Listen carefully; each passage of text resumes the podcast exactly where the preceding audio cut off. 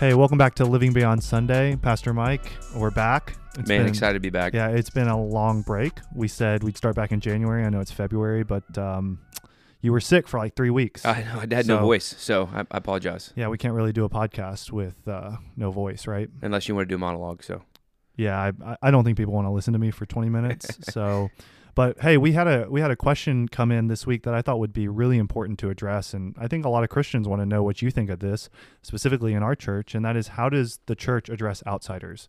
Um, I think the church traditionally has maybe not done the best job with this, specifically in the South in the United States. But uh, really, how should we as Christians address outsiders coming in? I think it's a great question, and my answer to this question has always been that we look at Jesus. And I know that sounds cliche, but I think he models it so well for us in John chapter 4 with the woman at the well. And what he does is he meets her exactly where he is. And this woman who um, later is revealed that she is, you know, living in sin. She's on like her fifth dude and all this kind of stuff. And yet we see Jesus lead with love and he goes after her heart uh, before he gets to that whole element. And so I think for us as a church, the way we uh, embody that is we always want to lead with love. And so we, we lead with heart conversations. And so one of the things I say specifically this is we're, we're actually not concerned at your activity externally. Um, that's not the place that we're going to start. That's not what we're going after. Um, we're not called to judge. We're not called to condemn. Uh, all of that. We're going after the heart. And I think Jesus models this really, really well for us. Uh, that even he says in John chapter three, he's like, I didn't come to condemn the world, right, but to save the world. And so I think we get this beautiful model of uh, of Jesus and the way he interacts with this woman that he doesn't breathe words of condemnation, but he breathes words of life to her. And so that's what we want to be about as well. Yeah, so I really want to get practical because I think that's really good. And I don't know how many people have actually heard it articulated that way.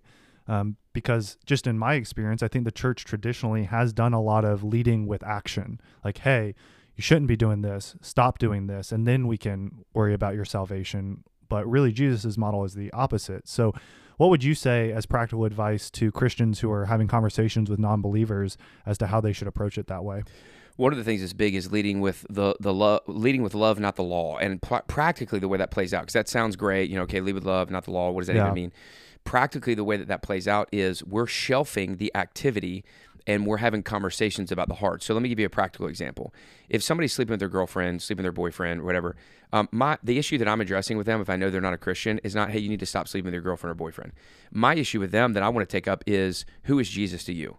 and where is your heart in all this like where's your heart when as it relates to jesus and what's your belief system like that's where i want to approach this because what i never want to communicate to somebody is if you stop sleeping with your girlfriend or boyfriend then you are now okay or then you are now saved right and i think for so long the church has done that and that's why we lean toward moralism yeah i mean it's not really we don't want to we don't want to treat or disciple people towards a belief that their actions actually influence their standing before God because that's right. just that's just not true. And I think where people get in their minds because the rebuttal from a lot of Christians I think would be well the Bible Jesus does say to judge righteously.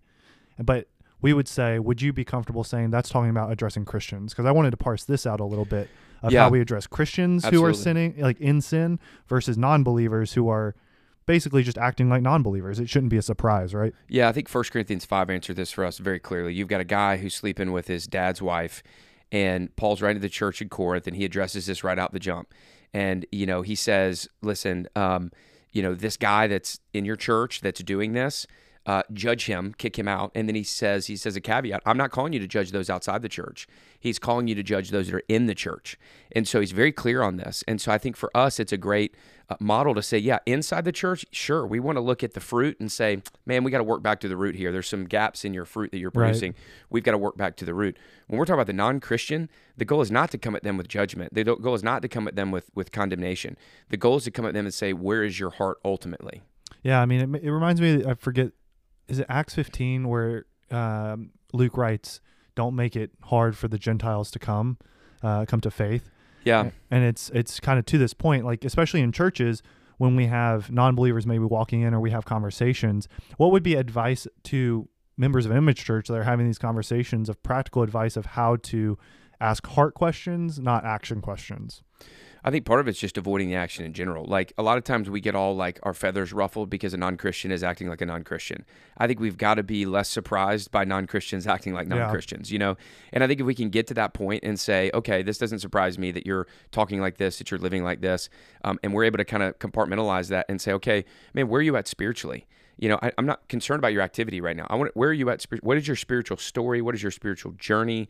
Um, who is Jesus to you? And that's where you start to get to those hard questions where you're avoiding, you know, talking about the activity. And I think for so long the church has projected the activity.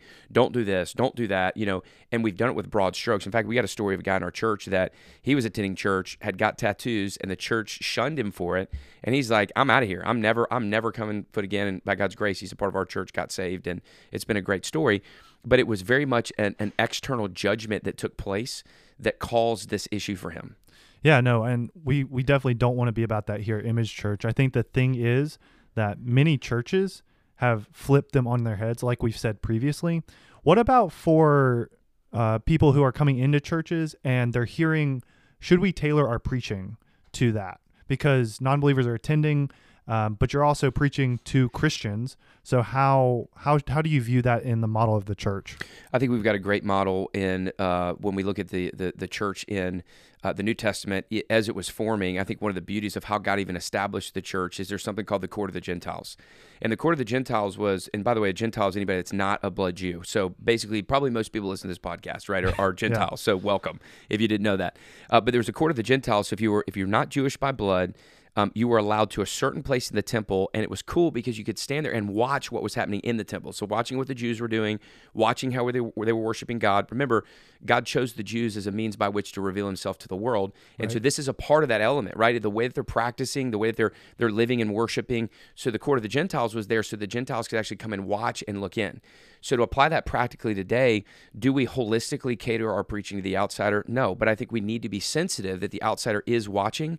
Paul talks about this again in Corinthians, where he says, um, that he talks about how when people come in and they watch the elements and they watch things happen, they could see they should see that there's something different going on here. And so we we do want to draw a distinction that it looks different in going into uh, an Atlanta Falcons game than it does walking into an Image Church worship service, right? Like there's a distinction between the two because we believe in the one true God that we're here to worship. Right. So there's definitely a sensitivity that those non Christians are there and there's always a gospel application, right? So for the Christian or non, the, the answer is still the same. It's rest and trust in the finished work of Jesus. There's always going to be a gospel application to that uh, outsider that's there as well. Yeah, but so you, but you wouldn't not address certain topics because it may be more action focused to the believer, correct? Right. Yeah. I mean, and, and part of that too is right. We we want people again to come in and see like, okay, why are they about these things? And they're going to hear when I preach, they're going to hear heart and hands. Right. So they're going to see if there's a gap in the action, it's a gap in where the heart is. And so even as a non Christian that's walking in and saying, man, I, I feel like there, there's this, uh, be, they're being compelled to do X. Well, the way that we're compelled, you know, first uh, First Corinthians five is that the love of God compels us, right? right. This is the goal, you know, and so um, that that's really what we're after. And so if you're a non-Christian that walks in, you're an outsider that walks in, the hope is that you really see that clearly. That we again we say this a lot: identity drives activity. So we're always going to harp on the identity that then drives the activity. And if you flip those two things, what you have is moralism. And, and that's how our world operates, right? They right. say, hey, your activity actually is who you are. And Christianity is the opposite of that. It, it says, listen, um, your identity is not in what you do, but in who's done it for you. Yeah, that's good. I think that this is hopefully helpful for Christians listening because interacting with non believers is something we're called to do. Um, but I think a lot of Christians get psyched out about having these conversations because, just frankly, in the culture we live in, um, people are kind of hostile towards Christians because of maybe stigmas of the past of how um, they've done what we're talking about and not led with heart, but led with action.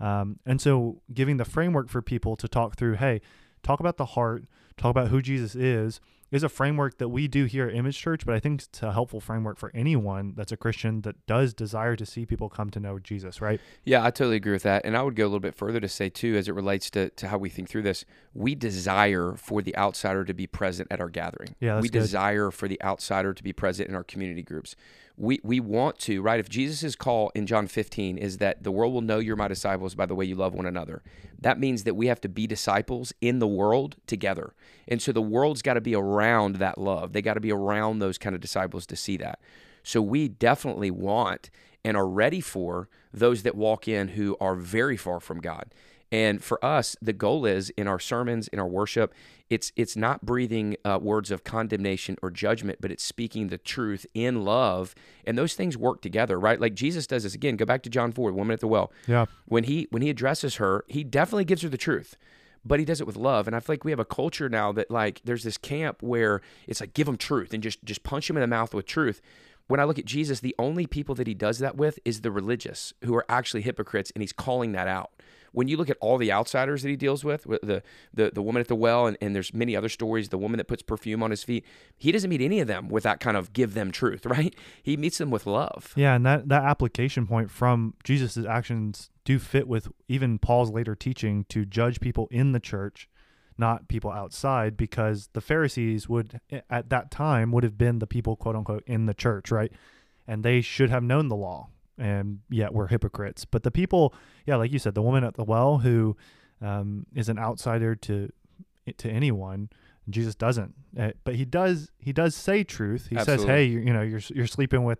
You know all these people. Right, the man you're with is not currently your husband right. either, right? And you've had five. yeah. Know? So he does absolutely. But do he that. doesn't lead with, "Hey, this is wrong. You need to stop doing this right now." And but he he hits her with the heart and says, "Hey, yeah, I can give you stuff that life that, that you, you you can't find in what you're looking for at the, at these you know different men yeah, and you said this earlier. You had alluded to this about you know practically. I think again, Jesus' model in John four is so great because he says ultimately, "Hey, what you're looking for that you can't find in all these other places, I can give to you." Yeah, that's the good. greatest need that you have, the thing that you're thirsty for. I am the living water. I will always make sure that you're full, that you're nourished, that you're fulfilled. This is what he's doing. That's going after her heart, right? He's he's looking at the felt need that she has of like, man, I desire uh, right. affirmation and, and and whatever with through these men uh, or, or, sustainability, whatever it is. And he's like, hey, all those things will fail you. Ultimately, what you want, if you knew who I was, you'd be asking me for the water that I can give. And she's so confused because she's like, what do you mean by that? And it's like, then he proceeds to get to the point. And then the beauty from this, and this is what I love about this passage, she becomes one of the greatest advocates for him. Yeah. One of the greatest missional advocates for him in that entire city. And so we see the beauty of the transformation that happens in her. Yeah, I just playing this out in my head, I hear the objection from people to John 4 as a model. And the objection is, well, I'm not Jesus. You know, I can't know everything about a person to be able to anticipate and to winsomely say, you know, hey, you shouldn't be doing this. I know, blah, blah, blah, blah, blah. I think something helpful for us to talk about is actually how practically that is. And I think there's two things out of this. One, having a personal testimony to know, you know, hey, I was looking for this before I was a Christian, but I, I, I was looking for it in all the wrong places and I found it in Jesus. And this is what changed in my life. Because personal testimony, I've seen this in my life, is something that even a non Christian will not argue with you on your personal testimony. Mm-hmm. I've rarely seen that happen of like, well, that can't be true for you. If you speak to your experience, even the world outside will say, no, we can't really argue with your personal experience. And so I think that's something to address. But any other practical tips as to how we can use John 4 as a model, but also realize that we're not Jesus. And that's a very isolated scenario uh, during his time on earth that sure. we're not we're not that. Yeah, I think a big piece of it is always looking for um, the felt need or the brokenness, right? So oh, when good. people are living a certain lifestyle or a certain way that we would say is counter to the Christian life, we're not addressing the activity, but we're allowing the activity to help inform us on what their need is and where their where their heart is longing for and then from that we work to the gospel. So if somebody's like you know relationship after relationship after relationship hookup after hookup after hookup right? Like we're seeing that. We're not going like oh you're hooking up all these people. We're going there's a felt need there. There's a desire for intimacy. There's a, de- a desire for love that's that's unconditional. There's yep. a desire for acceptance. Right. So then we are able to parse through the heart on that and be like man i want to talk to you about who Jesus is and how he meets all of those things, how he can give you the unconditional love that you're looking for, the acceptance that you've always wanted, right? The identity that you're longing for through, but you're looking in all these different places. So we do allow the the activity to help shape our uh, evaluation of where we're going to press on the heart. We're not using the activity to hold over their head, and I think it's a very key distinction. And Jesus, again, the John four model is he he has a framework for what's going on with her and he's using that framework to be able to ask those specific heart questions. Yeah i think with the woman at the well and i think this is true for most people the woman at the well was willing to listen to jesus because she knew he loved her. He was he she felt that this this man standing in front of me really does love me. He cares for me. Um, and i think for people who are abrasive to christianity or don't necessarily believe um, they need to know that Jesus loves them first, and then we can start talking about the hey, Jesus loves you, and Jesus promises to meet your need for acceptance. He, it's unconditional acceptance through the gospel. And then the rest is is a process through discipleship. And I think that's important to touch on here is that we're not advocating that every interaction with a non-Christian where you uh, use what we've talked about in this podcast, may, that conversation won't play out the same as the woman at the well. That was one time, and obviously we're not Jesus, but it's a relational thing that can happen over time that hopefully leads to gospel transformation, right? Yeah, and the irony is to go back to the beginning of how the story starts. Even the fact that Jesus asked her for water at the middle of the day was countercultural. It was Right. radical. It would have been like, "What the heck are you doing talking to her?" And so you you contrast that against how the Pharisees approached people, and you do see this unique countercultural approach that is bathed in love. And so, yeah, I think relationship is a huge part of it. I think winsomeness as you navigate the relationship, but the goal is, and where we started this podcast, is, not so much a specific framework to walk through Right. in these conversations, but the desire for outsiders and how we are called to engage with them. And it's leading with love, right? It's grace and truth. Right. It's it's lo- love over law. Um, you know, that's where we're going. Heart conversations over activity, because what we want them to see is that their identity starts everything for them. Identity comes first, activity comes right. later. And when we flip that, all we become is just like the Pharisees that are moralistic and we're about the outside and we're about conformity. And conformity is very easy, right? I mean, this is the beauty of when you look at Romans chapter 12, verse 1 and 2, it says, Therefore, in view of God's mercy, offer your body as living sacrifice. And this says, do not be conformed any longer to the pattern of this world, but be transformed. Right? Conformity is easy. That's just take things and you know it's mechanical change and add them onto your life or tweak them. And like, transformation is something that starts at the inside. So that's the the framework that helps guide our conversations. That we're going after that transformation that only Right. God can bring, but God brings it through the Holy Spirit uh, through our mouths. And so as we engage with people, we don't want to lead with conformity, right? We want to lead with transformation. Yeah, no, that's really good. And hopefully that's been helpful for our listeners. Um, just a few housekeeping items before we wrap up. Um, we're going to start releasing the podcast on Fridays. Uh, we'll record them through the week, but we're we used to release on Thursdays. We're going to release on on Fridays. Um, but please, if you have any questions, please send those in. We'd love to talk uh, through them. Uh, this was a, certainly a question that came up that uh, I hope helped people navigate dealing with outsiders as Christians. Uh, but send those questions in to us at pastormike at imageatl.com, and we'll talk to you next Friday.